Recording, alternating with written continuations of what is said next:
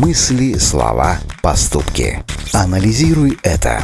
Измени свою жизнь с помощью популярной психологии. Одной из коварных ментальных ловушек является процесс опережения. Происходит это тогда, когда вы решаете, что будете делать дальше, но при этом еще не закончили с текущей задачей.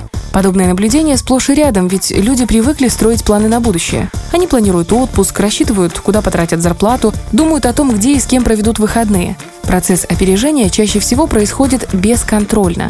Расслабляясь дома у телевизора, мы задумываемся о завтрашней работе. Едва приехав на работу, уже предвкушаем обед. За обедом строим планы на вечер. Анализируй это. Может показаться, что в этом нет ничего страшного, но представьте себе, что из-за непредвиденного фактора рушатся все ваши планы.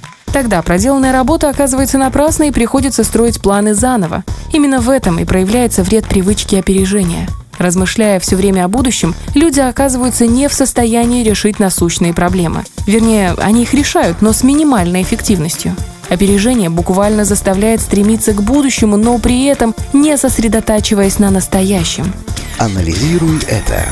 Мечтать, думать о том, что впереди и идти к этому – это, конечно, прекрасный процесс. Но только если не поддаваться ему в то время, когда вы заняты конструктивной и ценной деятельностью. В такие моменты необходимо забыть об опережении и понять, что настоящее часто бывает важнее будущего. Анализируй это.